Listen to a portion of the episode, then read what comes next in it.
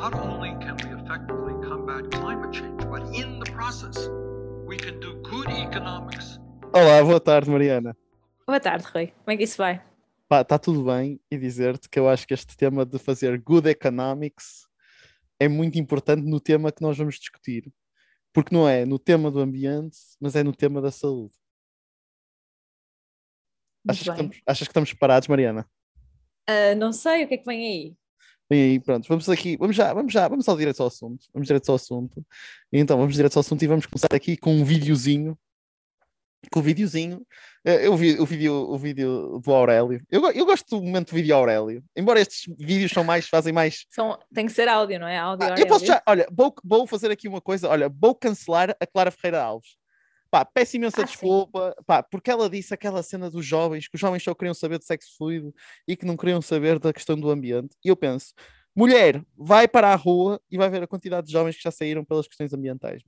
Eu, olha, e vou ser honesto. Aliás, os jovens é que estão à frente dessas, dessa, dessa luta. São os jovens que estão à frente disso.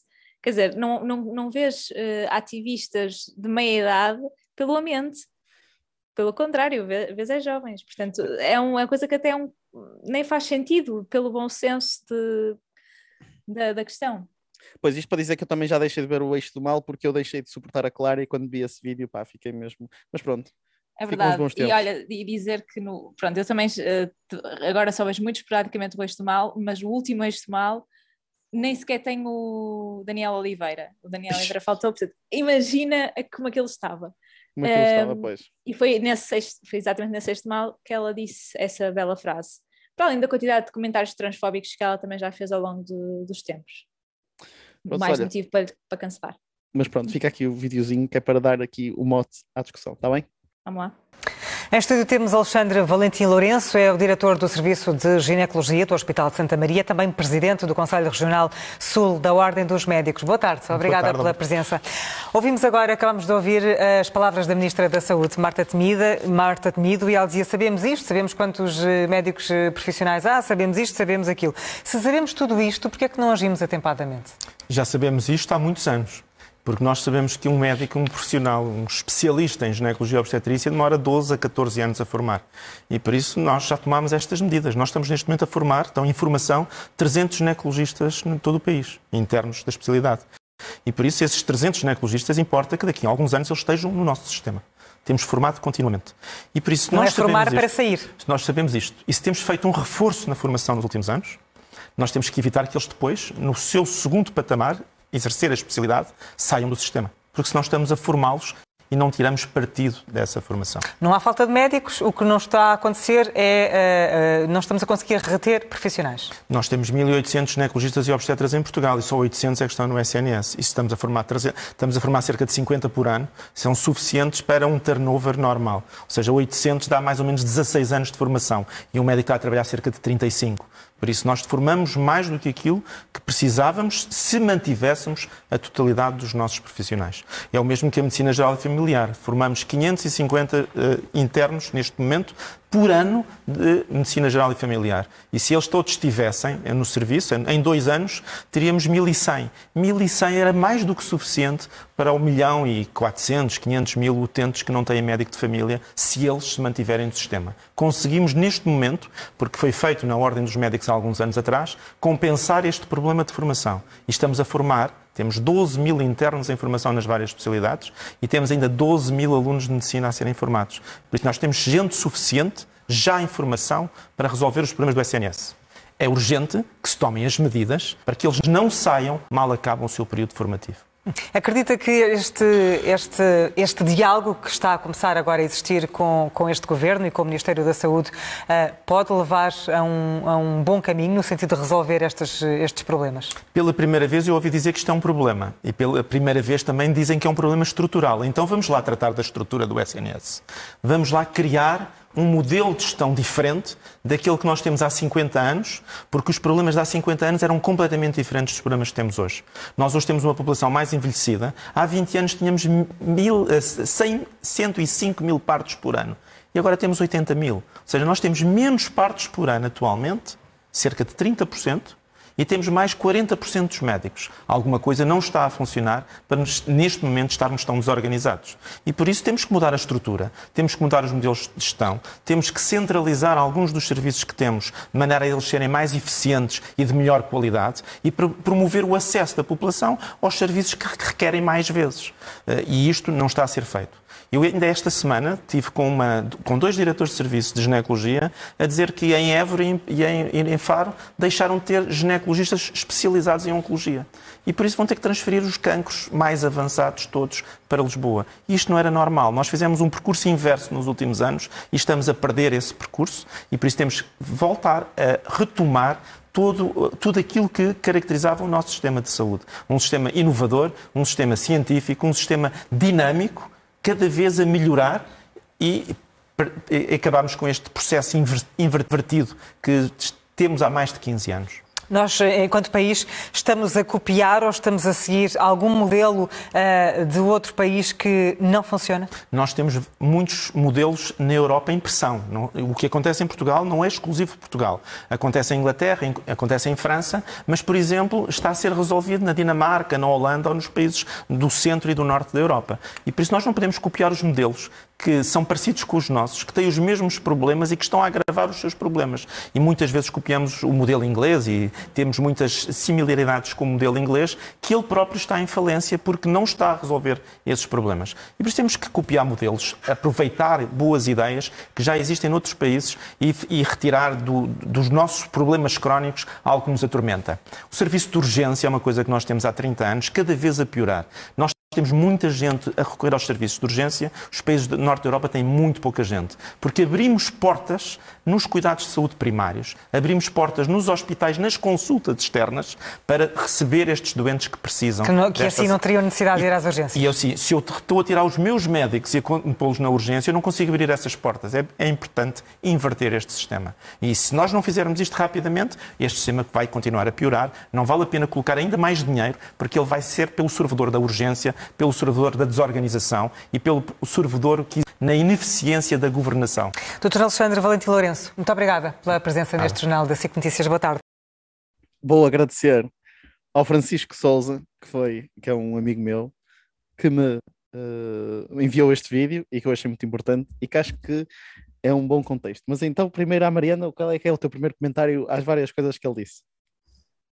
Bem, ele disse, ele fez uma, uma fotografia bastante acertada do que é o estado do SNS hoje em dia e do que é que já tem vindo a ser ao longo de, dos últimos anos. A diferença agora é que, obviamente, eh, uma pressão aumentada também pela, pela, pela pandemia e pelas coisas que, hum. deixa, que deixaram de ser respondidas durante esse período, mas também porque os próprios profissionais de saúde uh, começaram a dizer que, que, que, já estavam, que já não aguentavam mais, que já não trabalhavam mais naquelas condições, que não tinham, uh, não tinham capacidade para continuar a trabalhar de forma, de forma uh, em segurança uh, com as, o número de horas de trabalho que estavam a trabalhar, com, com o número de pessoas, de pessoal que, que estava a trabalhar, especialmente nas urgências, um, ehm, e portanto começaram a admitir-se.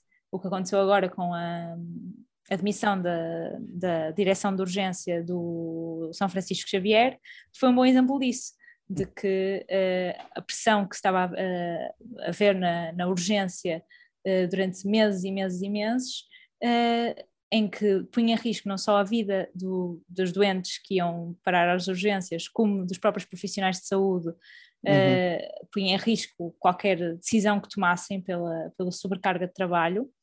Uh, então disseram basta. Uh, o meu comentário a isto é, um, um, é, é pegar no, num comentário que vi o, que o Marcelo fazer hoje de manhã, não sei se viste, hoje hum. de manhã, quer dizer, quando, estávamos, quando estamos a gravar isto, mas o Marcelo, uh, em reação um, a, este, a esta admissão, uh, disse, apelou aos profissionais de saúde que não se radicalizassem. Uh, pediu não, sem radicalismos, porque muito a apelar àquele sentido de missão e de espírito de sacrifício que devemos ter para aguentar uma coisa tão importante como o SNS. Uh, e, portanto, o que o Marcelo está a pedir às pessoas é que uh, continuem a suportar um SNS que não beneficia ninguém. em vez de mudá-lo estruturalmente e fazer efetivamente mudanças que, que vão a longo prazo beneficiar-nos a todos. Portanto, não percebo este comentário de Marcelo, uh, acho até um insulto aos próprios profissionais de saúde que, que o Presidente da República se apele ao não radicalismo. Uh, quer dizer, é, é para mim completamente surreal.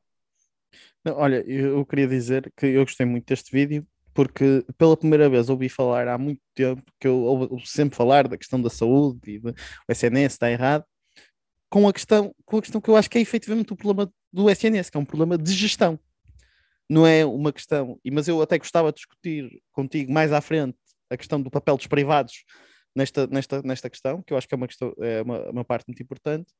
Mas uh, quando uma pessoa fala do SNS, como dizem, ah, isto de nós termos um sistema que uh, ninguém paga nada, é de borla para todos, isto claro que tem deficiências. Não, isto não tem deficiências porque ele funciona, ele, ele funcionou muito bem durante muito tempo e aliás, uma coisa como é vista é que eu acho muito interessante quando ele diz, nós temos mais obstretas, temos menos partos e agora é que temos problema nas urgências da obstetrícia. Portanto, isto é, isto é, gestão ou não, isto é, não estamos, com mais recursos estamos a conseguir fazer menos. Outra coisa que eu também gostei muito do vídeo é mesmo esta própria questão que ele reforçou e bem, que é, por exemplo, esta, esta questão que eu não percebo no governo, que é vamos pagar mais horas extraordinárias nas urgências. Quando ele viu efetivamente o SNS de uma forma estrutural, que é, obviamente, se eu estou a meter médicos para as urgências, não vai haver médicos a fazer, um, acho que é consultas primárias. Ou... É, cuidados de saúde primário. Cuidados de saúde, exatamente, cuidados de saúde primários e se eu estou a meter mais recursos nas urgências, não estou a tirar as pessoas das urgências. E está, está a criar, e ele próprio diz a, a expressão sorvedouro, que é uma questão muito importante, que é o que eu vejo na saúde é atirar dinheiro para cima. Eu só vejo pessoas a atirar dinheiro para cima e depois dizem. E depois uh, outra questão também é a questão de uh, as pessoas vão fazer essas horas extraordinárias e vão fazer essas horas extras porque estão a receber mais a fazer essas horas extraordinárias do que a fazerem o seu trabalho normal. E depois também só dizer que era, aquele diploma era, eles, eles podiam fazer até 150 horas extraordinárias. É, um diploma que saiu, eu, 150 horas, eu nem percebi se era por mês, ou okay, mas 150, ou por ano, mas 150 horas extraordinárias. Sim, é, mas acho que... É, eu não percebo. Sim, eu hoje... Como é que é possível, humanamente? Sim, sim, não, não, exatamente. Humanamente não é possível, e o que acontece é que uh, nestes, eh, nestes turnos de urgência uh, por este país fora, o, há pedidos de, pelas administrações dos hospitais que se prolonguem os turnos, ou seja, imagina uma pessoa, uh, um, um, médico, normalmente um médico interno, nem, nem sequer é especialista, mas uh, um médico que faz um turno de 12 horas, é pedido no final desse turno para prolongar o turno por mais 12 horas, portanto trabalhar 24 horas, de forma a cobrir necessidades que haja no, uh, no hospital. Portanto, e, o que, e o que, a resposta que muitas vezes uh, é dada a estes médicos que, que se veem no, na, na, na, incapacidade de cumprir mais 12 horas de trabalho depois já terem cumprido as suas 12 horas, uh, é que se abandonarem o posto de, se não cumprirem as, as 12 horas extras, estão a abandonar o posto de trabalho e, portanto, é responsabilidade deles. Uh, portanto, não são, não são propriamente horas opcionais que um profissional de saúde tem, possa fazer para ganhar mais esse dinheiro. E também vi um comentário hoje de, já não sei se era, uh, não acho não era o bastonário, mas uh, bem, alguém ligado ao, acho que era um profissional de saúde, na verdade, de, não sei de que hospital era, mas a dizer que a maior parte dos profissionais de saúde já fizeram, já cederam um número de horas extraordinárias, esse diploma é por horas extraordinárias por ano, e já excederam, a esta altura do ano, já, a maior parte já excedeu o número de horas extraordinárias que, que está nesse diploma. Portanto, que a partir de agora vão ser pagos a, essa taxa máxima por hora, uh, o que é completamente.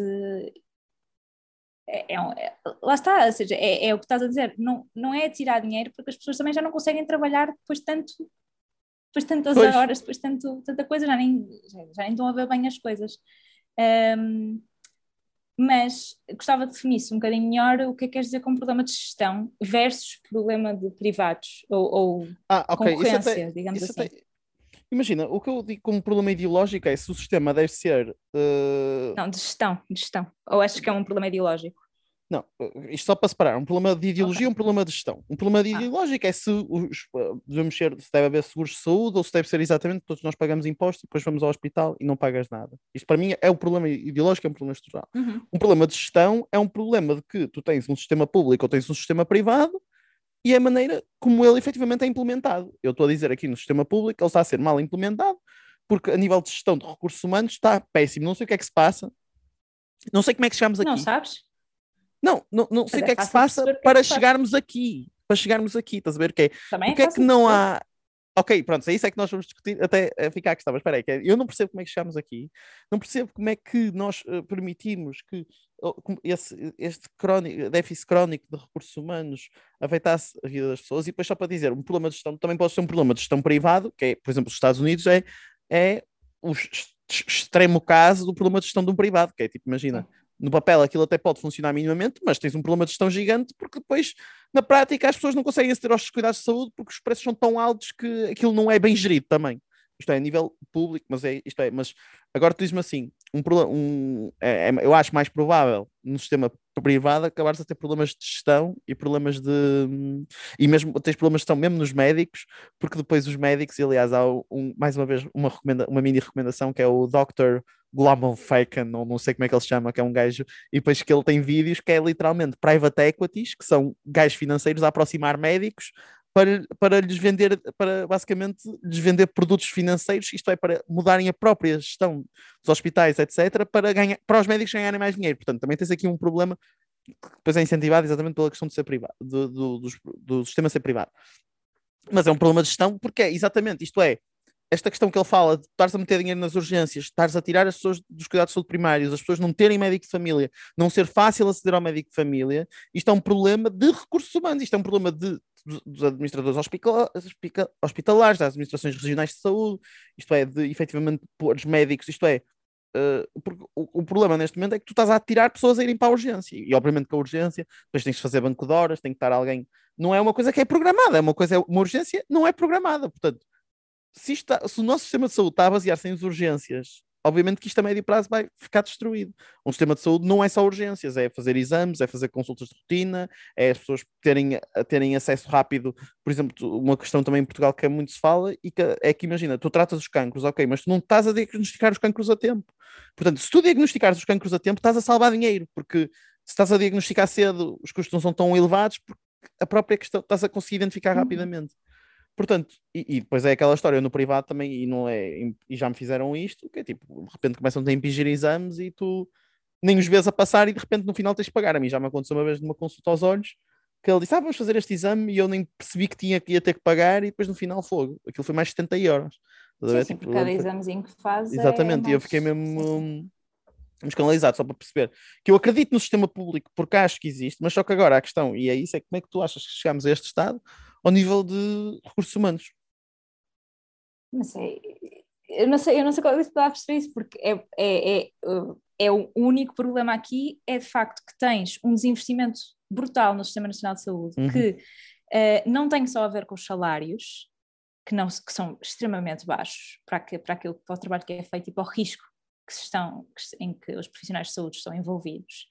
Ehm, a quantidade de coisas que podem dar para o torto eh, num hospital, principalmente num hospital em que as pessoas estão sobrecarregadas de trabalho e, de- e estão a fazer horas extra há não sei quanto tempo, ehm, e, e já, e, e quer dizer, eh, e, muitas vezes eh, o- a solução que é dada, esta solução que, que está a ser dada de então vamos remunerar mais as horas extra, parece-me agravar ainda mais o problema porque estimula ou incentiva o uso da hora extra como uma solução para o problema, em vez de mudar aquilo que seria efetivamente uma solução para o problema, que é a atratividade de trabalhar no Serviço Nacional de Saúde Uhum. Uh, que é o salário base é muito menos elevado que num privado. Agora, como é que tu. Uh, pois é, aqui o problema de como é, que, como é que o sistema público pode competir com o privado. O, sistema público compete com o privado ganhando dimensão, seja, tendo capacidade de, uh, ser hegemónico, digamos assim, Uhum. uh, e ser, ter a qualidade suficiente para que uh, tu saibas que podes ir uh, pode ser tratado no sistema público, no serviço público, sem, e não tens que recorrer ao privado e, portanto, poupas imenso dinheiro, porque na verdade já estás a pagar através dos seus impostos, portanto, é, é um serviço para o qual todos contribuímos. Um, ehm, e isso passa muito, obviamente, pelos cuidados de saúde primário, porque a maior parte das coisas podiam perfeitamente ir para, para, para os centros de saúde, não precisavam de passar pelos hospitais, muito menos para, para, pelas urgências, e seriam uma, uma, uma grande parte, uma, uma parte substancial da, da, da, afluência aos hospitais simplesmente seria transferida para os, para os, centros de saúde e as coisas seriam distribuídas da sobrecarga entre estes, estes dois, uh, estas, un, estas duas unidades de, de cuidados de saúde. Um, isto não acontece, tens imensas pessoas que não têm, não têm médico de família, eu sou um desses casos, eu perdi hum. o meu médico de família sem sequer ser avisado, aliás, até acho que de forma ilegal, porque acho que não me podiam ter tirado o meu médico de família, porque me tiraram-me simplesmente porque eu mudei de casa, mudei de morada fiscal, portanto mudei de cidade, e por ter mudado de cidade, então perdi o meu médico de família. Um, e isto acho que é ilegal, ainda não confirmei, mas um, mas pronto, mas ou seja, o que faz é que tens imensas pessoas que perdem a médico família ou que não têm, uh, para além de que podes ir, podes ir uh, sabes, toda a gente sabe histórias de, de, ter que ir ao centro de saúde ser um martírio, teres que estar lá na espera na fila durante horas, teres de ser a primeira pessoa a chegar às não sei quantas da manhã, enfim, portanto, não só os hospitais não funcionam, como os centros de saúde também não funcionam, não dão resposta. Então, uh, para além de depois ter tens, tens todo um problema também de literacia na saúde, de hum. as pessoas não saberem o que é que de facto diz respeito é uma urgência ou não a uma urgência uh, ou a um, a um, centro de saúde, o que é que pode ser primário ou secundário. Um, mas pronto, falando da a questão dos grupos privados é, um, é, um, é uma boa questão, porque nos últimos anos quando se fala sempre desta discussão de ah, o SNS está com problemas, precisamos de mais médicos, a, a resposta de, do Ministério da Saúde um, tem sido sempre uh, o discurso de uh, abrir mais vagas uh, de medicina ou formar mais médicos, formar mais médicos no, no sentido de formar mais pessoas em anos iniciais. E o problema está no outro lado do espectro, que é tu podes formar aquilo que tu quiseres, mas depois tens que no final mantê-los no SNS como especialistas. E isso é que não está a, a, a acontecer. Exatamente. Se tu mantens alguém como especialista no SNS, não é por falta de vagas, porque estão a abrir vagas, simplesmente não estão a ser escolhidas estas vagas. Uh, a informação que eu tenho relativamente ao, ao, Hospital Francisco Xavier é que abriram uh, três vagas, de, uh, abriram sete vagas de medicina interna para, para, para a urgência uh, e só três é que foram preenchidas. Portanto, ah, interna, medicina interna. Não, não é interno de medicina interna. Isso, isso é outro concurso. Que também houve imensa, por exemplo, o Hospital Santa Maria em Lisboa, que é o hospital central, de, um, não é central de central, mas é, é hospital uh, que, enfim, é enorme em Lisboa e é, e é de formação de médicos. Um, ehm, deixou vagas de medicina interna por preencher também, no concurso de internos. Mas isto estou a falar de concursos especialistas, na verdade. Sim. Um, portanto, as pessoas preferem não ficar no SNS porque não vale a pena, porque conseguem ganhar mais no privado. Portanto, é, e, e aqui não há, uh, tu não podes uh, culpabilizar ninguém por fazer uma escolha racional para a sua vida, que é eu no privado ganho mais e não sou explorado como sou no público. Portanto, vou optar, ou, ou, ou até se são explorados, podem, uh, bem, não sei como é, que, como é que é a questão do privado, mas certamente ganham muito mais. Um, portanto, a opção é clara e as pessoas optam por isso. Uh, o apelo que é feito pela, pelos nossos governantes nunca passa por melhorar as condições de, as condições de trabalho, nunca passa por reforçar o, uh, o papel dos sindicatos uh, dos profissionais de saúde, ou seja, nunca passa por de facto dar mais direito aos trabalhadores dos hospitais, passa sempre por apelar ao espírito de missão pois. e sacrifício de cada um. Que é vai ficar tudo bem, que não vai. Exato, é tipo, vá, vá, vocês aguentam, porque vocês são os melhores e são fortes. Não dá, não, isto não, não funciona. Não, o que eu, eu, ia pensar, eu, tava, eu fiquei muito na cena do desinvestimento. Concordo com o desinvestimento, e, mas eu acho que até o desinvestimento maior é na estrutura do SNS.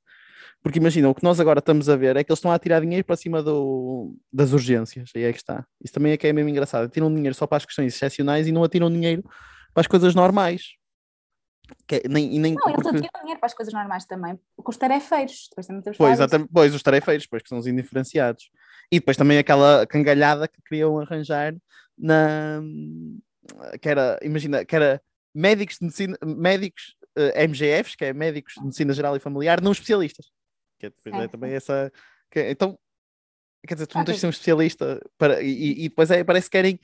Não sei, eu às vezes. O que é que passa na cabeça dos governantes quando, quando estou a pensar nisto? Mas uh, quando estou a pensar ne, ne, nestas questões. Mas então, se eu tivesse aqui, mas, isto no final do dia é um problema de gestores hospitalares, que é os gestores hospitalares em Portugal não são bons. Isto é, uh, não, isto não achas é, que é uma questão de política? Um, um gestor hospitalar, aliás, um, um gestor hospitalar pode fazer o que quiser, que com os recursos que tem, se as pessoas optarem por não ficar no SNS, uhum. não, faz o que pode com o que tem, não é? Uhum. Por muito bom que seja, não, se não, conseguir, não vai ser um gestor hospitalar a conseguir reter pessoas no SNS. Não me hum. parece que seja. Parece-me que é mesmo um problema de. Uh, lá está, eh, isto, o, o, os hospitais estão uh, uh, sobre a tutela, não sei se é assim que se diz, mas estão sobre a coordenação do, do Ministério da Saúde, portanto é uma questão de planeamento central, não é? E portanto, o problema é de planeamento central, de capacidade de reter profissionais, um, e depois é que aqui nem sequer tens o problema da atratividade uh, da carreira, como tens na questão da educação. Na educação tu não estás sequer a formar professores, não é? Uhum. Aqui tu estás a formar médicos, tens muitos médicos a ser formados, mas depois não, uh, não consegues que eles fiquem no público, eles vão para o privado. Nos professores ainda tens um problema se calhar maior, que é nem sequer estás a formar professores à partida. Uhum. Uh, pronto. Uh, portanto, não me parece que seja uma questão de gestão hospitalar, no sentido de gestão de cada um dos hospitais, mas parece-me que é, um, é, uma questão de uh, há um problema estrutural uh, na forma como nós estamos a gerir o nosso Serviço Nacional de Saúde, que passa pela desvalorização dos, dos profissionais de saúde por não lhes pagarem como deve ser, por quando lhes pagam como deve ser, uh, o que lhes pagam como deve ser são as horas extra e muito extra do que qualquer humano consegue fazer. Um, e porque também se o discurso que existe é à volta de um, do, do, de, do espírito de sacrifício e não de, propriamente de, da qualidade de vida relação de trabalho, vida familiar, vida, vida, vida privada e tal. Quer dizer, pede-se aos médicos e aos, aos funcionários de saúde, aos profissionais de saúde, que não tenham esse, esse equilíbrio de todo, porque são heróis, ou porque são uma imagem mítica que mas nós eu, criamos. Mas também, para eu perceber, tu não culpas também os grupos privados?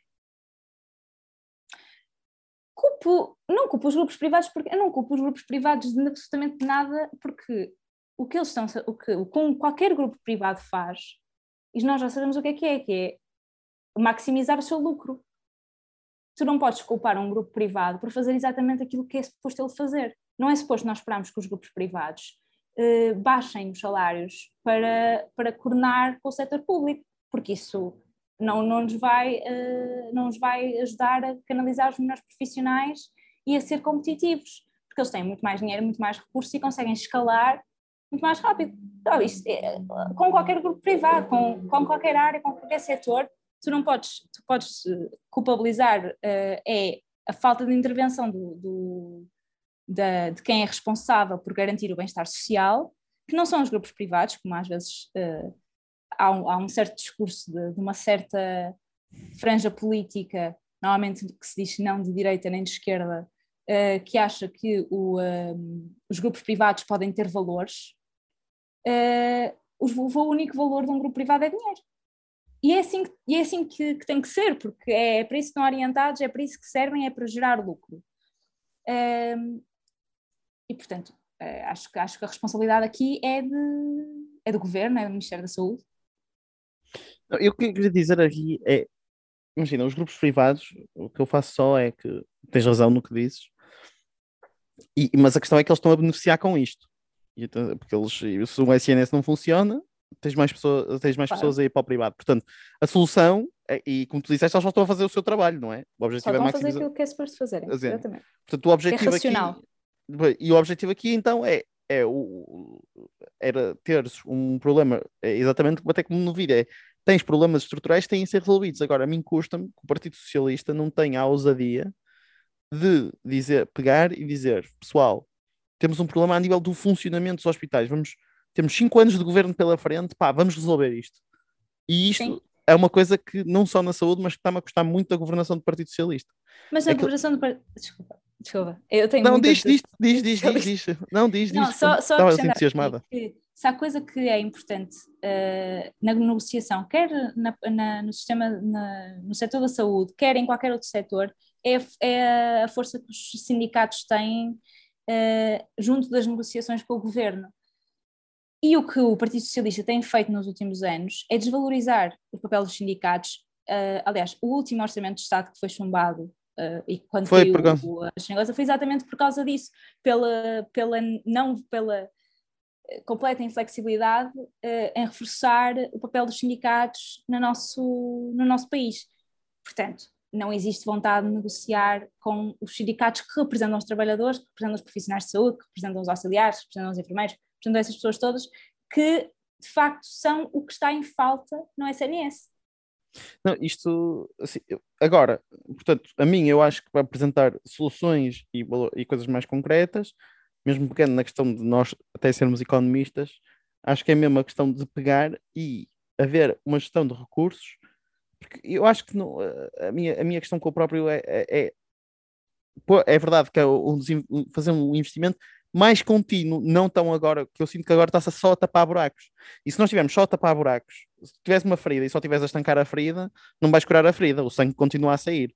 E, portanto, é preciso ir ao, ao, ao, ao cerne da questão. E para ir ao cerne da questão, eu julgo que não é com medidas de horas extraordinárias e agora, portanto, o que eu proporia era mesmo haver uh, criar-se uma equipa, que eu sei que essa equipa uh, certamente existe, existem profissionais competentes em Portugal o suficiente para olharem para o modelo de gestão e para a maneira como se aloca às pessoas, a maneira como as urgências são montadas, a maneira como os centros de saúde são montados, a maneira como as coisas estão relacionadas.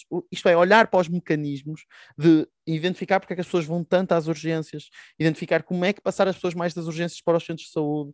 Uh, isto é, todo aqui, todo um conjunto de pequenas questões para aliviar a pressão e mesmo essa questão de especialistas, fazer um mapa de onde é que estão os especialistas, de efetivamente pagar mais às pessoas que para mais ao interior. Eu não quero viver num país em que só é, uh, em que só é litoral. E embora uma pessoa tenha que pagar mais para ver interior, isso, existem ganhos económicos a médio prazo.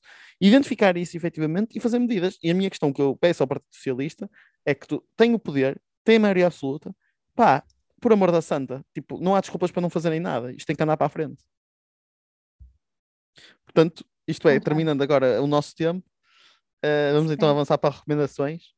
Olha, eu estou muito excitado para fazer a minha recomendação, confesso. Porque é uma, é uma, é uma, é uma, é uma, é uma, é uma recomendação controversa. Uh. Porquê é que é uma recomendação controversa? Porque eu estava na dúvida se eu fazer esta recomendação ou não. Mas eu gostei tanto do filme, que é o filme Crash, do David Cronenberg. Pá, eu ando com uma fixação gigante pelo realizador. Acho que tudo o que ele toca é absolutamente fantástico. Uh, eu acho que para mim é um filme identificador do quão bom o filme é, porque a única vez, eu só, durante o filme todo, só toquei uma vez no telemóvel para ver que, que horas é que eram e achei mesmo engraçado, porque isto é, eu estava tão colado no filme que eu não conseguia, não estava a ver mais nada, e estava em casa sozinho, estava só mesmo ali, mesmo fixado, e depois só mexi para ver e já era tipo a cena final, que eu achava que ia ser a cena final. E este é um filme que ganhou um, um, um prémio, um certain, um, eu não sei fazer, dizer, falar francês direito, mas, mas um, um, um certain regard. Pronto, ganhou o prémio, isto é, não ganhou a Palmador, ganhou outro prémio. Okay. Uh, e que na altura foi um filme muito controverso, porque o filme, e eu acho que isto, mais uma vez aqui é que está o controverso, que é, é um filme, acho que foi dos filmes eróticos que eu já vi, que consegue efetivamente captar alguma essência do erotismo. Porque eu acho que existe um problema uh, na arte, da arte, uh, isto é, da arte capturar o sexo, porque facilmente cai-se para a pornografia e a pornografia é uma coisa completamente objetificada, quer do homem, quer da mulher, e aquilo não é arte nenhuma. E neste filme não consegue fazer aquilo de uma forma muito esquisita, se eu tivesse que dizer, porque é um filme, e depois é a maneira, é os sons, é fotografia, é tudo daquele filme que é absolutamente espetacular. Portanto, uh, era isso. Esta é a minha recomendação. Uh, e, e, e, também a recomendação para ti, Maria. Também gosto muito deste filme, portanto, uh, subires lá uma vez, lembra-te de mim depois.